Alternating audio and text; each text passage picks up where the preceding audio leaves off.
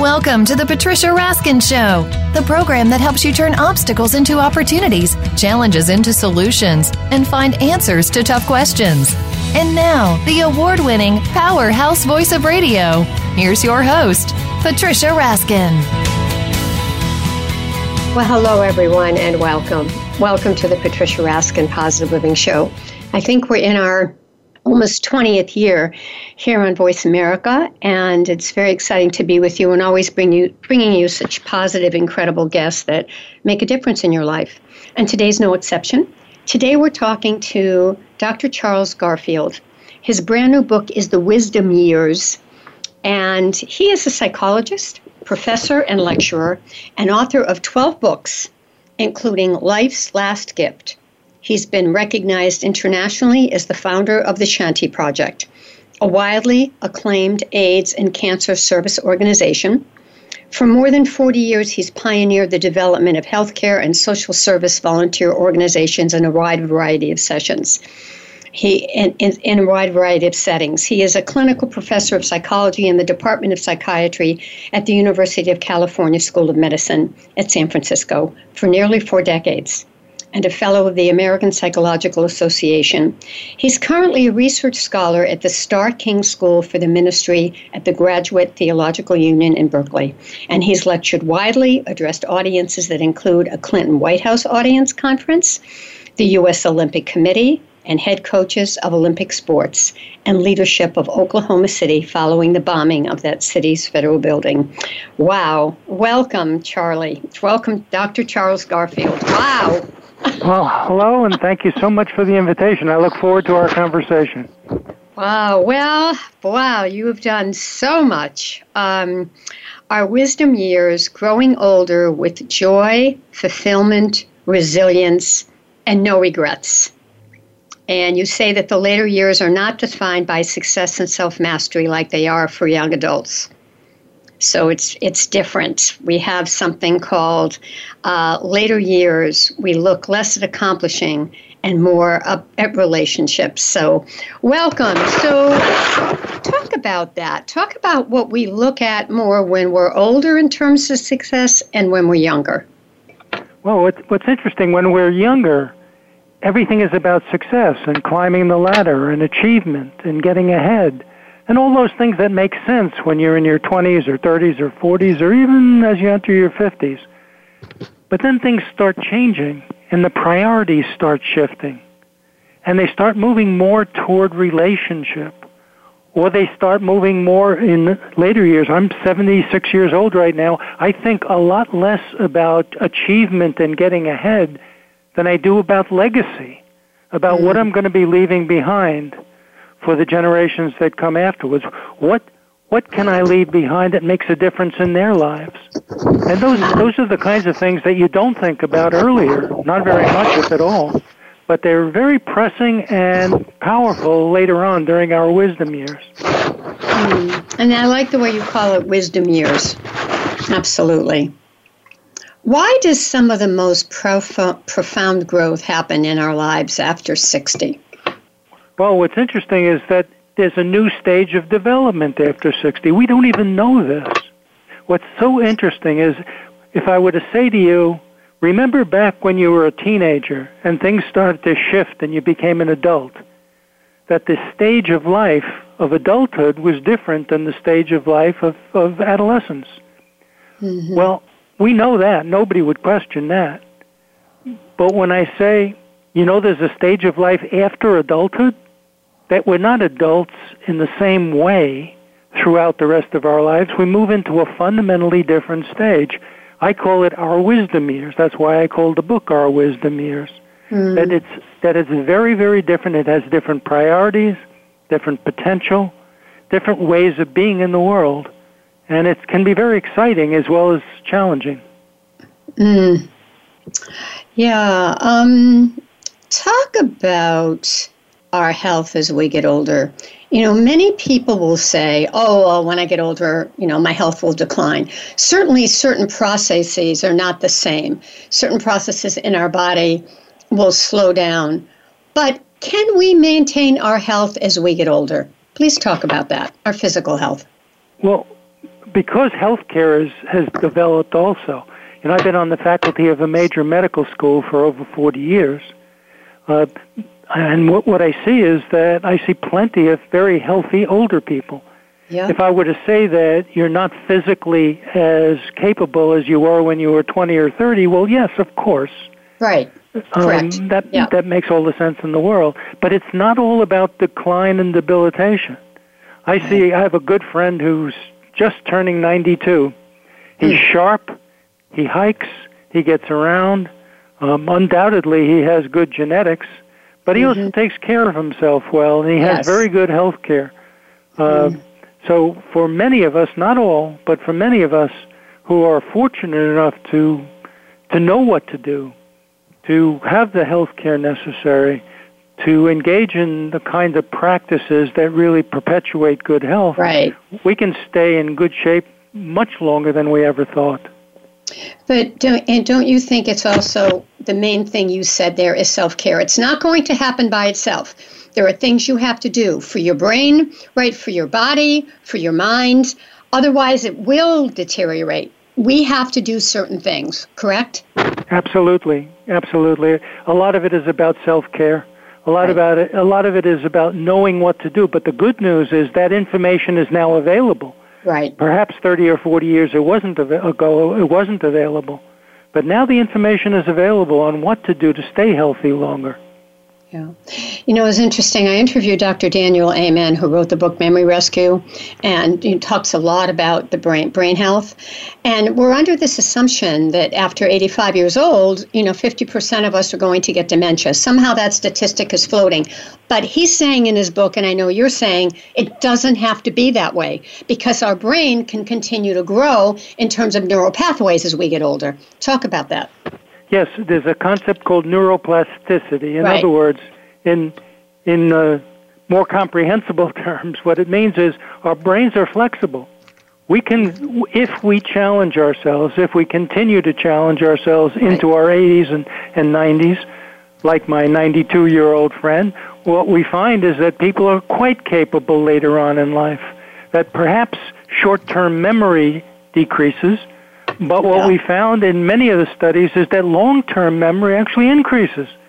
That, that people have a more as- astute memory of things that happened years ago than, than younger people do. So it's, uh, it's a trade off. And no, it, it's very important not to conclude that it's all about decline and debilitation. It's not. Well, and, and that's what I, I before we t- going to take a break in four minutes, but I think part of that is our concept of ageism. We have ageism in our culture, and I hate to say it, but you hear those jokes all the time. Oh well, gee, I can't do this, or I can't put my clothes on as well. And you hear these jokes, and um, ageism has something to do with it too. Please comment on that. Well, yeah, it's a form of discrimination, like any other form of discrimination. Uh, and, and it can be very painful because what we find is that although there is a slowing down of some processes physically and, Yeah. and some changes mentally, uh, what we find is that um, people discriminate against older people because they seem less productive. And in this society, productivity is everything, uh, or at least it has been up to this point. That we evaluate people based on how productive they are. What happens after they retire? What happens when they're not productive, in quotes, in the same way as they were before? We discriminate against people who are not productive, and in the old ways, that is. And what they mean by productive is have a paying job. Well, Yeah. there are all sorts of ways of contributing in the world and making a difference in life without having to have a job that pays you a salary the way you did earlier. You know, I, I have to comment on this. I interviewed Dan Buettner, who wrote the book Blue Zones, who's the National Geographic Explorer, and he traveled around the world to find the five healthiest places on the planet where people live the longest and were happiest and healthiest. And, you know, there were five different places, but what he found is, first of all, they ate a plant based diet. They moved all the time, but they had community. These people weren't people that were corporate people working in big, you know, big companies. They often lived in rural communities like Sardinia or Loma Linda, California. And so that is that really speaks to what you're saying that these were people that were centenarians, they lived the longest, they were healthiest. What do you think? Yeah, what, what I think about that is the key word that you're saying is community. that Right. they had relationships, that they were Right. focused on relationships. In fact, their whole identity didn't make sense aside from the relationships they had with people they were close to. So when we get we get to be older, the relationships you have will be very, very important in sustaining a high quality of life. But what happens to those that you lose? Because as you get older, you're going to lose more people. Yeah, the question I, I've, I've dealt with people at the end of life for many, many years, and one of the things uh, I realize is that people who are grieving walk in the world. You can walk in the world for the person you lost. What have you learned from that individual that you want to incorporate into your own life? When my parents died, I asked myself the question, what have I learned from them that I want to continue? What characteristics, what values, what priorities? I wanted to walk in the world for them now that they were not here. So yes, grief is going to happen, loss is going to happen. The question is, what do you learn from it? All right, we're going to take a quick break. Um, I'm talking with Dr. Charles Garfield, PhD. His book is Our Wisdom Years Growing Older with Joy, Fulfillment, Resilience, and No Regrets. All right. And he is the author of several books, many books. And we're going to come back. He's also the founder of the Shanti Project. And we'll find out, we'll talk more about Dr. And we'll hear more about positive aging, about the wisdom years. How can we be more resilient? And how do we handle those regrets and make them into no regrets? You're listening to the Patricia Raskin Positive Living Show right here on VoiceAmerica.com, America's Voice. And we will be right back.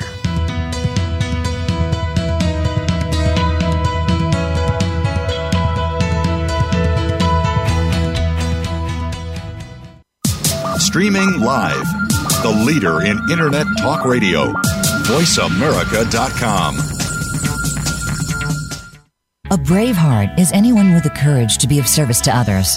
If you have that courage, then Bravehearts Radio with Brian Reinbold is for you. Even if you aren't yet, you'll want to still tune in to get inspired, create your own story to share, and change your life for the better. Listen to the stories of service and courage shared by amazing guests, and your input too. Listen for Bravehearts Radio, Mondays at 4 p.m. Eastern Time and 1 p.m. Pacific Time on the Voice America Variety Channel. Remember, doing good anywhere does good everywhere. Do you want to hear a show about football? How about football moms? What if we told you that was just a start? Tune in for Double Down with Garrett and Mac. Audrey Garrett and Geraci Mac are moms to some well known NFL players. Sure, they'll talk football and raising their kids to achieve greatness, but they'll also talk about community and world issues, motherhood, news, and lifestyle topics. Listen in every Monday at 5 p.m. Eastern Time, 2 p.m. Pacific Time on the Voice America Variety Channel. Psych Up Live with host Dr. Suzanne Phillips offers a psychological perspective on coping with common and current life issues. This show addresses topics as varied as marital stress, insomnia, depression, raising teens, campus violence, and building self resilience. Listen in as Dr. Phillips and her guest experts share the latest in books, findings, and information that will inform and enhance your life journey. Psych Up Live is heard every Thursday at 2 p.m. Eastern Time, 11 a.m. Pacific Time on the Voice America Variety Channel. Become our friend on Facebook. Post your thoughts about our shows and network on our timeline. Visit facebook.com forward slash voice America.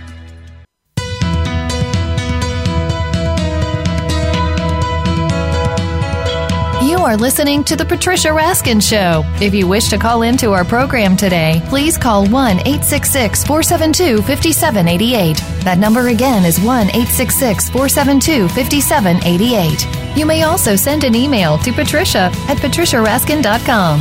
Now, back to The Patricia Raskin Show. Well, hello, everyone. Welcome back. I'm Patricia Raskin, and I really have quite a wonderful guest on today who's talking about our wisdom years. Dr. Charles Garfield is a psychologist and professor and lecturer and the author of 12 books, including Life's Last Gift. And for more than 40 years, he's pioneered the development of healthcare and social service in a variety of settings. He's a clinical professor of psychology um, of, in the Department of Psychiatry at the University School of Medicine in San Francisco at U- UCSF. And several other things. He's lectured widely. He's addressed audiences that include Clinton White, the Clinton White House, uh, the heads coaches of Olympic sports, and the leadership of Oklahoma City following the bombing of the Sperlu building, and then many, many others.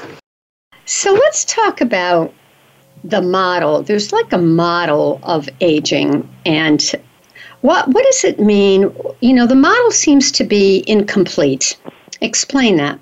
Well, the model is incomplete because we only have two essential models, both of which are are not workable in the world. They don't fit what actually happens.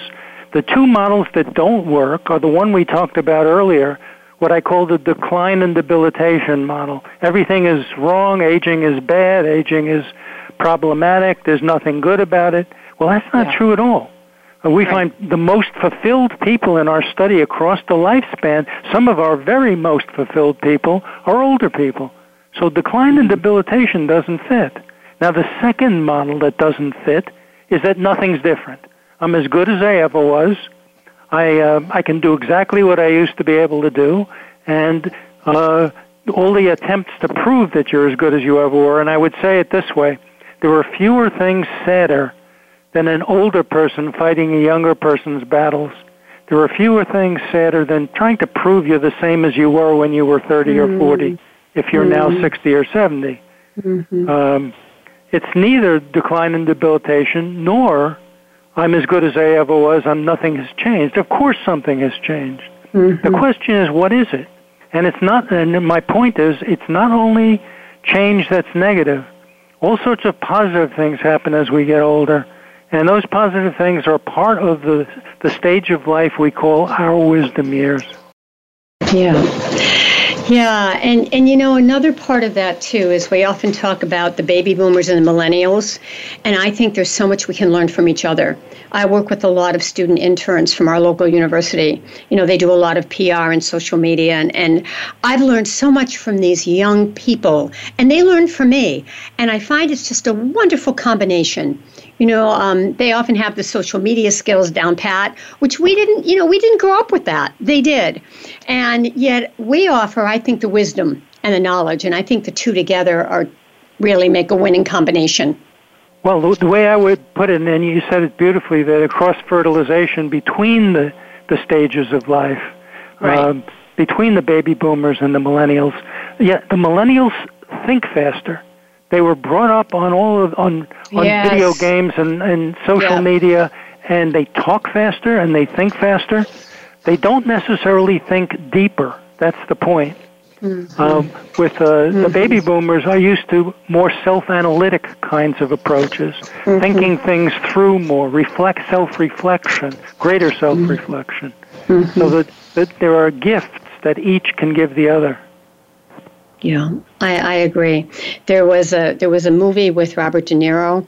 I forgot the name. When Anne Hathaway, I forgot the name of it. But it, the, the the the millennial says to De Niro that he got into a fight with a girlfriend, and De Niro says, "Well, what did you do? Did you talk to her?" He said, "No, I texted her." And he said, "You texted her?" And he said, "Oh, oh, but but then I no, no, I emailed her." He said, "You e-, is it?" But then I texted her. So I mean, you know, uh, and, and they don't we have to really look at things differently. yeah, absolutely. Especially in the area you're referring to, which has to do with relationships. And what does it mean to have a deep relationship, yeah. a meaningful relationship?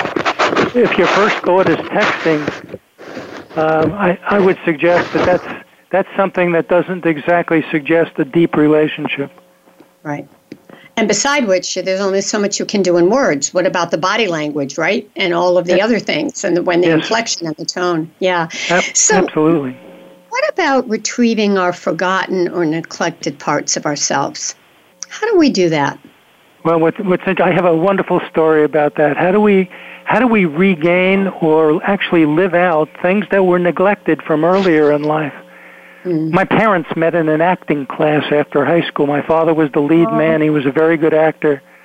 My my mother said she caught the leading man and she she got the brass ring. She was always very happy. He wanted to be an actor, but it was during the depression. Yeah. It, it wasn't a good choice of career, so he went into sales. For 40 years he was a salesman. Within weeks of his retirement, he joined an acting troupe, ended up as the lead man in a series of plays again. I went to mm. see him, and he was he was actually beautiful at it. He was great at it. Mm. And I asked him about that. I said, "Did you ever think of acting all those years you were in sales?" He said, "I thought about it every day, and I knew that as soon as I retired, my first thing, my first choice was going to be to to join an acting troupe." Mm-hmm. Um, mm-hmm. What have you not completed in your life? Yeah. What have you what What have you said you've always wanted to do or be, but you never got around to it? Right. But you know, also too, part of that performing is sales. So he he was doing some of that in his work. When you think about that, sometimes the pieces of what you want you're already doing. That's extremely perceptive on your part. I asked him the question uh, when I when I asked him the question about uh, acting, and I said, "Why did you choose sales?" He said, "Because it was as close to acting as I could get." Yeah, it is, and and they do. Salespeople do very well, good ones. So, now let's talk about something that's a little bit difficult, and that is regrets. You know, how can you be grateful? How do you let go? Um, you know, and as you get older, you have more. T- you have had more time for regrets, including self-regret. Um, but yes, there are all sorts of regrets.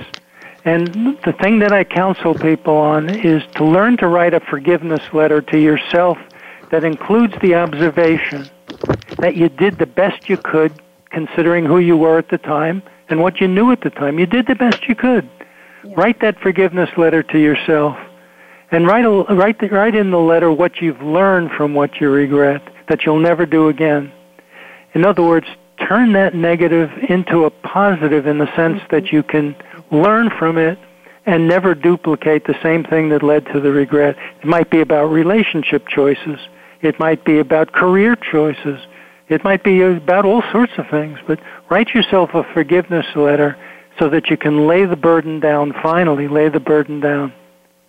And it's never too late. I think that's another thing. When people say, "Oh, I'm, you know, I'm, t- I'm too old to start saving," or "I'm too old to have a new relationship," or you know, I'm, I'm too old to really work on my health when I've smoked, and none of that's true. It's not too late, is it? No, it isn't. I think the phrase "it's too late" is one of the most destructive phrases we have as people get into their wisdom years. Um, very frequently, the things that you think are too late are not at all. The things that you talked about earlier that have to do with relationship, that have to do with all sorts of things that we think we can't do because of our age, that turn out to be perfectly doable. I, I did a documentary many years ago for uh, the division, one of the Division of Agings, and I interviewed this golfer who had won the senior games, and he was 102 and he started playing golf at 92. And he hit the ball and he hit it again, and his last score was 100. He actually died at 106, but it was amazing. He said, It's never too late. You can learn to play golf at any age. And there he was. He didn't have great hearing, but he played and he played well. So I think you know, I think that's a wonderful story. well, it's even I, it's in my book, but what's even more wonderful is, is, amazing is how I met him because it was just a fluke that I heard about him when I needed someone on this documentary, and um, yeah, he happened to be in the same town. It was a national c- contest, and this man happened to be in the same town I was working in, which was just a fluke. But it was such a blessing to meet him and to just the attitude. You know, part of I think his long life was his attitude he doesn't worry about tomorrow. He just enjoyed life for today. And I thought that was really something. Yeah, yeah it, I, I write about people like that in our wisdom years in the book because yeah. the, the word that comes to mind when I hear stories like the one you just told is that these folks are inspiring. They inspire yes. us to be our best selves much yeah. longer in life than we ever thought possible. I think that's true. But I think we're going to see more of that now, Charlie, don't you? Because we're living longer. I mean, we have, you know, I, I either heard it somewhere or read it that younger people are going to easily live to 100 years old. Whereas, fast, um, yes, in the yes, absolutely. The fastest growing segment of the population are centenarians, people over 100. Right. And so I think, you know, it's going, and we have the medical advances now, right? We have the technology to help people. And what yes, about and yeah. science and you know all all kinds of things that can really help people live longer yeah Pretty amazing. Who has inspired you of in your book? I know you probably have a lot of inspirational stories, but tell us one of your most inspiring. Well, I think you know, the story I told before about my father was uh, when he when he went into acting after a life in sales was a very yeah. inspiring story because it it taught me that it's never too late to do what your heart what your heart tells you you want to do. Yeah. But another story that I wrote about that really moved me was a story about my mother. Uh, oh. She was somebody who, uh, in her generation, graduating from college was a rare thing, but she did. She made it. And her whole life, she wanted to get a doctorate. She wanted to have a doctorate. It really meant a lot to her to be called doctor. Well, interestingly enough, you know, she raised a family, she raised a couple of kids, and did what she chose to do. When she retired and my parents moved to California, they were right near UC Berkeley, one of the great universities in the country. And she decided that she was going to work up a curriculum for herself, a doctoral curriculum, and she was going to audit classes and satisfy her desire to complete a rigorous uh, schedule of classes that allowed her to, to get the feeling that she had gone through a doctoral program. Mm. She sat in on classes. She wow. uh, did that for several years. Studied, didn't she didn't have to do papers or take tests because she was only auditing the classes. But she studied. She probably studied harder than the students, the graduate students in the classes. Mm. And uh, I asked her the question. Nobody minded that you sat there, and she said, "No, nobody throws out a little old lady." And she uh, mm. she did a, a tremendous job in satisfying a desire that had been there for decades. I mm. found that very inspiring. That uh, you can That's do something amazing. As, you can do something as difficult as that, and do so. Uh, and she was in her seventies when she did it. Yeah. Well, that's the drive and motivation. It's the intrinsic things, right? As you said, uh, you know, all the external things, the cars and the, all the all of that stuff. It's not as important as we get older, is it? No, it isn't. You you find the desire to have things, possessions. You know, I, I call it uh, affluenza. It's a kind yeah. of uh, disease of of affluence, and you find it disappearing largely in the lives of many people as they get older. They're not interested mm. in big houses and big cars anymore. I find it fading in my own life in major ways. I don't think about it at all anymore. Mm. Yeah, I, I think, yeah, so true. All right, we're going to take another break. And my guest is Dr. Charles Garfield. His book is Our Wisdom Years Growing Older with Joy, Fulfillment, Resilience, and No Regrets. We'll be back right after the break. And we'll talk more about how do you use your gifts to n- nurture what will live on? And how do you broaden and deepen love in your life? Talk about that next with Dr. Charles Garfield. I'm Patricia Raskin, host of the Patricia Raskin Positive Living Show. We'll be right back.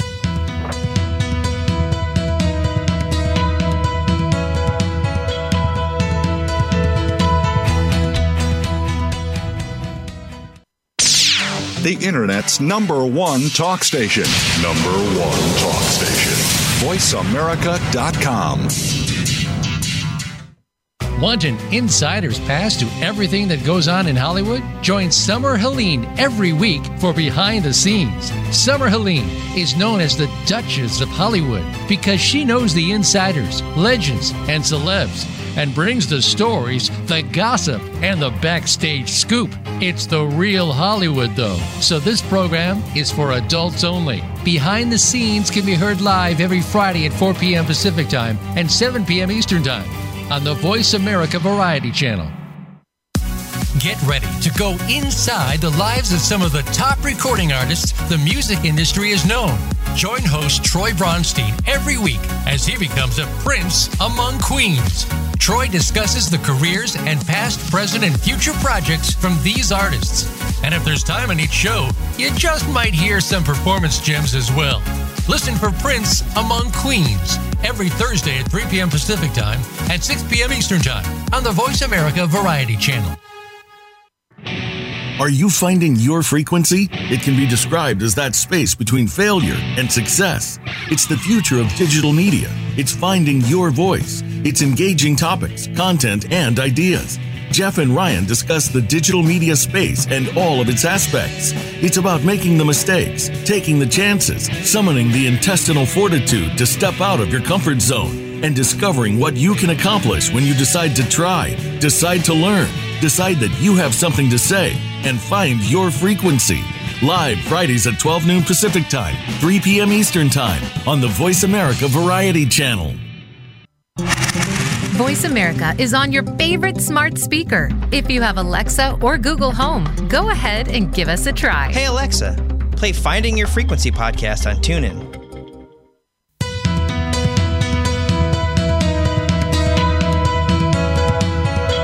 You are listening to The Patricia Raskin Show. If you wish to call into our program today, please call 1 866 472 5788. That number again is 1 866 472 5788. You may also send an email to patricia at patriciaraskin.com. Now, back to The Patricia Raskin Show. Hi, and we are back. And we are back with my guest, Dr. Charles Garfield who's the author of the new book, Our Wisdom Years Growing Older with Joy, Fulfillment, Resilience, and No Regrets. Okay? Charles Garfield is a psychologist, professor, lecturer, and author of 12 books, including Life's Last Gift. And he's a clinical professor of psychology at the Department of Psychiatry at the University of California of Medicine at San Francisco, and he's been there for nearly four decades. He is also the founder of the Shanti Project, which is a widely acclaimed AIDS and cancer service organization. And he's widely, he's lectured widely. He's addressed audiences that include a Clinton White House conference, the UN Olympic Committee, and head coaches of Olympic sports, as well as the leadership of Oklahoma City following the bombing of that city's federal building. So, welcome back, Charlie. Welcome back, Dr. Well, oh. Garfield. All thank right, you. Let's, my, my pleasure. Good. Oh, good. I'm so glad to have you. I just love this topic. It's one of my favorites. So let's talk about how do you use your gifts to nurture what will live on? So, how do you leave a legacy? Well, it's first be aware of the fact that you have a legacy that there are things that you can leave behind to your children or grandchildren, or if you don't have children or grandchildren, other other people in general, anybody around you, friends or other people, uh, that you're most proud of, things that you're most proud of. What what do you value most in your life? What have you learned that you'd like to pass on? It might be a higher value. It might be beauty, or compassion, or justice, or service. Um, uh, leave behind what what legacy do you want to leave behind? And I, I talk about legacy projects in the in the book. Uh, that I think of my books, in fact, as legacy projects. They're, they're mm-hmm. information I'm leaving behind.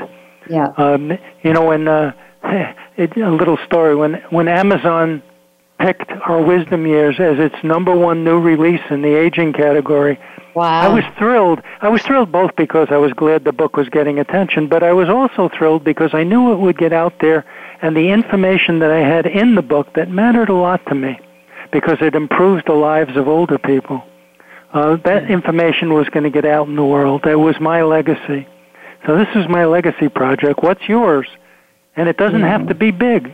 Again, it yeah. doesn't have to be a, you don't have to write a book. You don't have to do a right. large I say that all the time. I say to people now, just take your iPhone or your smartphone, right, and and and record uh, the wisdom of your elders. Record it and transcribe it.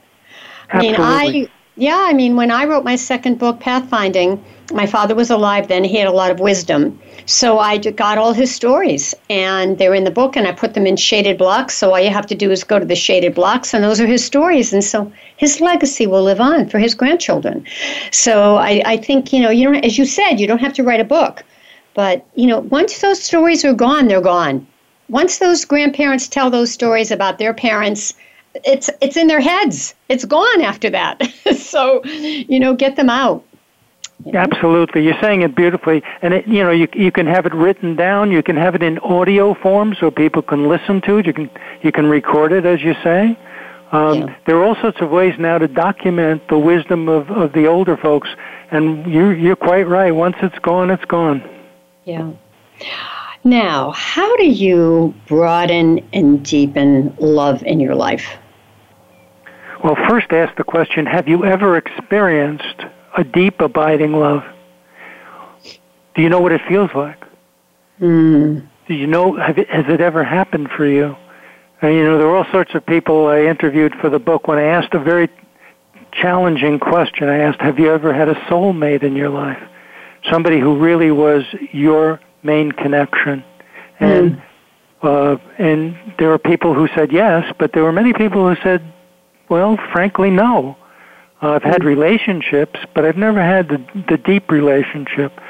What I'm talking about is a relationship where it becomes natural for you to speak from the heart, to listen from the heart, to act from the heart in service to this other human being.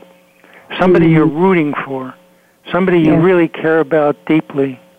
Um, and has that ever happened for, for you? And then realize that even if you're in your 60s or 70s or older, it's not too late to have this kind of relationship. There are all sorts of uh, online services now that people are using um, to match up with other folks, to connect with other folks. Now, Make the choice wisely, is my point. Charlie, does it have to be um, a, a romantic soulmate? Could it be a child, a friend? Does it have to be, you know, the romance and the intimacy connected to it? No, it doesn't. I mean, that that's part of some relationships and not part of others. Obviously, if it's a relationship with a child, intimacy means something different. Say, if you're talking about a soulmate relationship with a child, intimacy intimacy means deep sharing, a deep sharing of what matters most to you in life. That you share each other's lives. You, you're traveling the journey with the other person. You're, you're rooting for them at a fundamental level. In fact, you would say honestly, and the, the question is a tricky one, but you have to be able to engage it. Are you rooting for this person's welfare as strongly or more strongly than you're rooting for your own? Mm. And if the answer is yes, really, if the answer is really yes, then you then you have a relationship that I would say qualifies as a soulmate relationship. That that you have a from a soul deep connection with this other human being. Hmm. So it could be it could be a parent child, right? It could be a spouse. It could be a significant other. It, it could, could, be, be a, a relative. Friend. It could mm. be a hmm. friend. Mm. Um, you know, I had a a dear dear friend uh, who died young. He died at 55 of a nasty cancer, and uh, I remember doing the eulogy, and I remember people saying in the eulogy, people don't understand the concept of best friend. They, if I'd said, "Do you understand the parent-child connection?" They'd say, "Of course," or uh, a, a lover connection, or a, a married couple connection. Um, everybody would say yes. But if you say best friend, somehow people think it's less significant, and I would beg to differ that a soulmate connection be, can be a connection of best friends. Hmm. That's very and say that again. I loved what you said. The sentence. You want do you want their welfare more than your own or as much as your own? Say that yes, again. You, you're rooting for the welfare of the other person as much or more than you're rooting for your own welfare. Mm. That you really have a strong desire for them to do well, to be happy, to make sure that their lives are working as well as possible, and you keep that you keep those questions in mind because you care about them so much, um, as much or more than you care about your own welfare. Mm, wonderful. That's really very special. Yeah. Tell me, how can people get your book? You can get the book, uh, well, you can certainly get the book on Amazon. That's one of the ways. You can get it at your local bookstore. Uh, you can get it through the publisher, Central Recovery Press. Mm-hmm. Um, there are many ways to get the book. All you have to do is uh, online, just uh, uh, on uh, Google or any other search engine, Our Wisdom Years and my name, Charles Garfield, and all sorts of ways of getting the book will pop up. But I think uh, Amazon's a good way of doing it. Good. Do, uh, do you have a website as well for people to go to? I do. I do. Uh, CharlesGarfield.com. Okay. Wonderful. And I know you do a lot of lectures and talks on this subject. Uh, yes, uh, the, the world is keeping me busy talking about aging. Yeah, which is which is great. Which is great. People are fascinated right. by the subject. Yeah. Well, and it's happening for all of us. All of us. Absolutely. Um, yeah. All right. We're going to take a break, and when we come back, we'll talk turn, learn, talk more about how do you forgive people who've wronged you? How do you slow down and use your idle time, embrace the most of this stage of your life? And you know, how do you um, how are you grateful for the mistakes you've made? So we'll talk more about this with Dr. Charles Garfield. And his book, again, is Our Wisdom Years Growing Older with Joy, Fulfillment, Resilience, and No Regrets. And his website is charlesgarfield.com. You're listening to the Patricia Raskin Positive Living Show right here on VoiceAmerica.com, America's Voice, and we will be right back.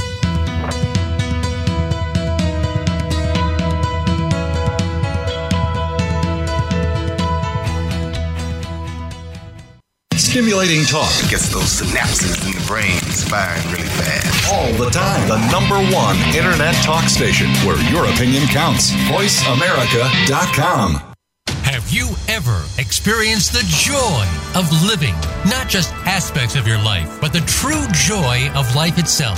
Barry Shore has. You could call him an ambassador of joy. From a successful entrepreneur to becoming a quadriplegic due to a rare disease, to his ongoing recovery through swimming and physical rehabilitation. Barry now presents his gifts to others as host of The Joy of Living. All you need to do is tune in. Listen live every Tuesday at 10 a.m. Pacific Time and 1 p.m. Eastern on the Voice America Variety Channel. Tune in every week for Making Action Happen, hosted by Sarah Blackhurst. The program takes you inside Action 22, a Colorado based community outreach organization established in 1999. The show focuses on public policies, both politically driven or not, which have ongoing and immediate impact on the Colorado community and the world. It doesn't matter where you are, you can make action happen. Listen Thursdays at 12 noon Pacific Time, 3 p.m. Eastern Time, and 1 p.m. Mountain Time on Voice America Variety. Join Chris Epting every week for The Moment. Chris talks to some of the most amazing people you'll ever meet, including authors, artists, and athletes. And that's just the A list. These celebrities and public figures have interesting stories that all showcase the moments that their lives took a certain dramatic turn, changing them forever and shaping them to be the person that they were meant to be. Listen for The Moment with Chris Epting, Wednesday at 11 a.m. Pacific Time, 2 p.m. Eastern Time on the Voice America Variety Channel. Follow us on Twitter at VoiceAmericaTRN. Get the lowdown on guests, new shows, and your favorites. That's VoiceAmericaTRN.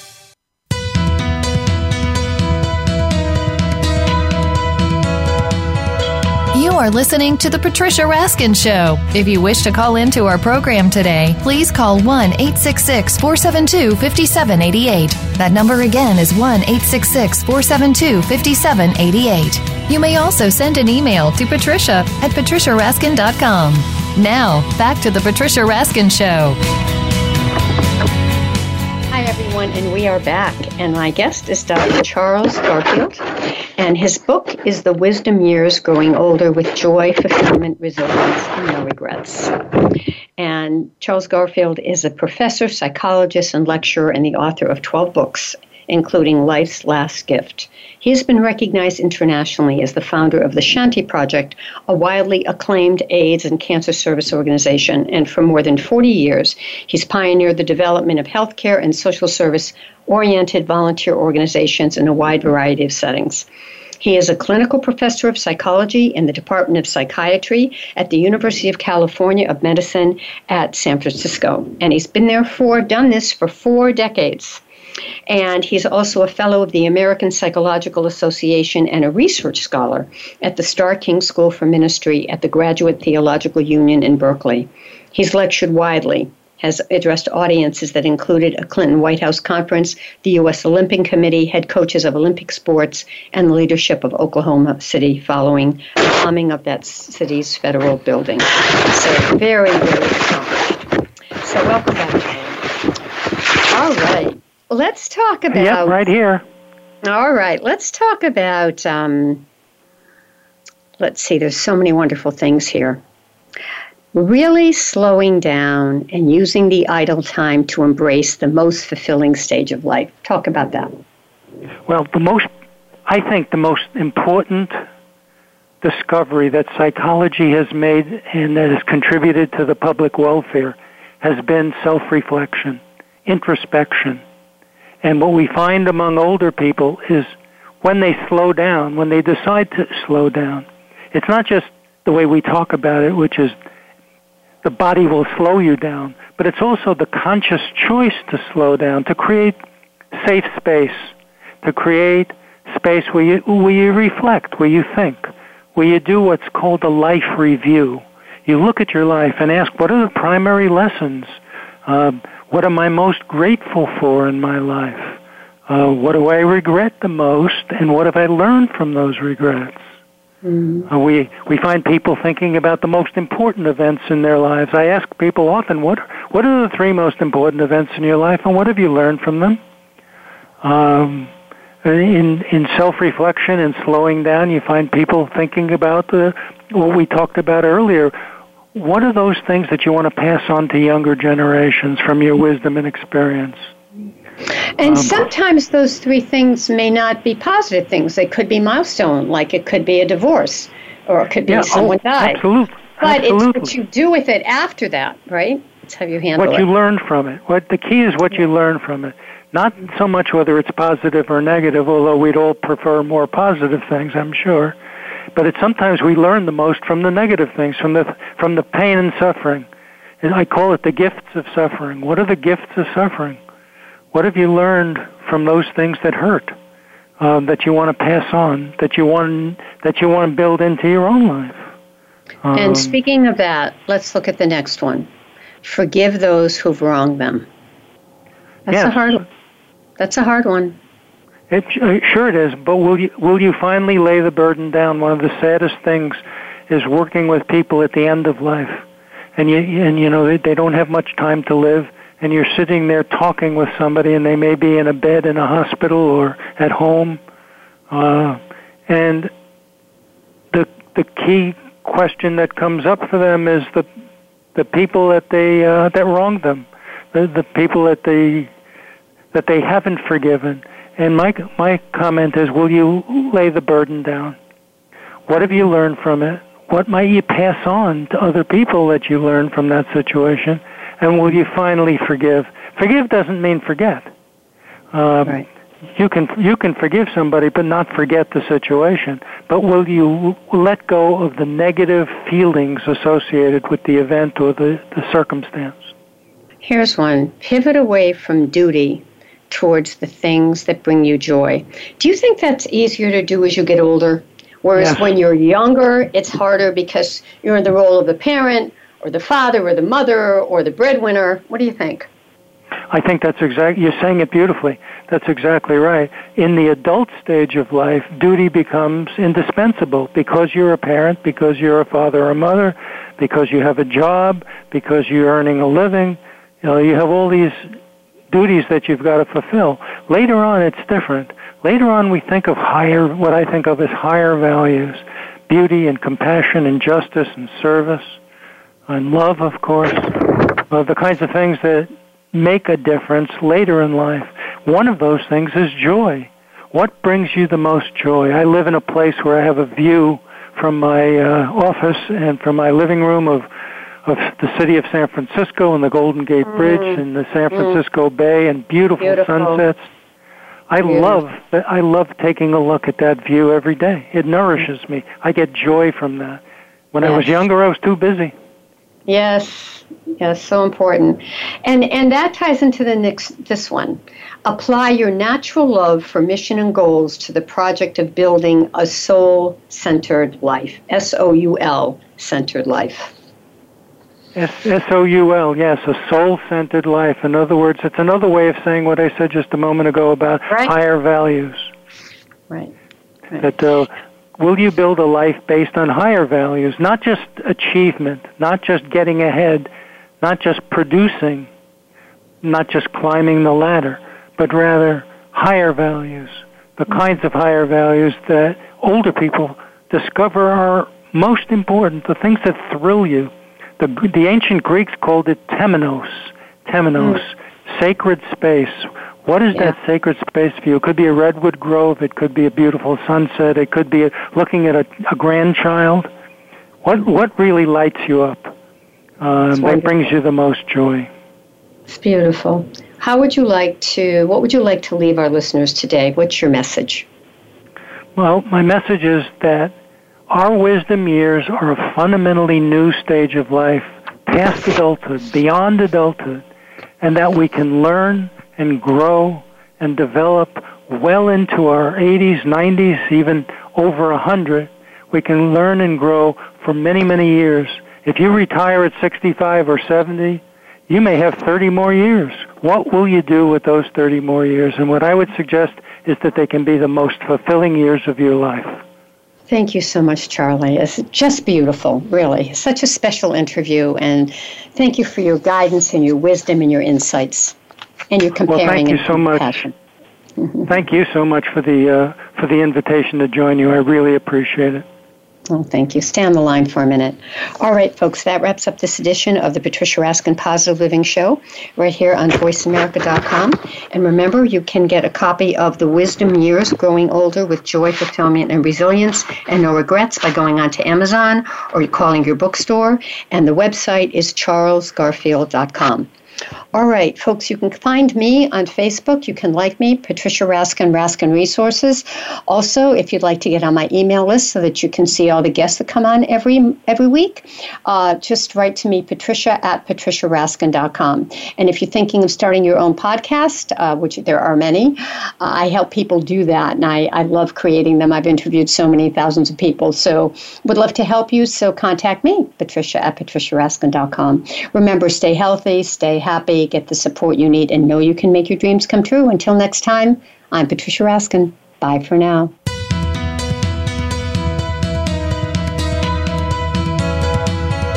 Thank you for tuning in to this week's edition of The Patricia Raskin Show. Be sure to join Patricia Raskin and another amazing guest next Monday at 2 p.m. Eastern Time, 11 a.m. Pacific Time on the Voice America Variety Channel. Have an outstanding week.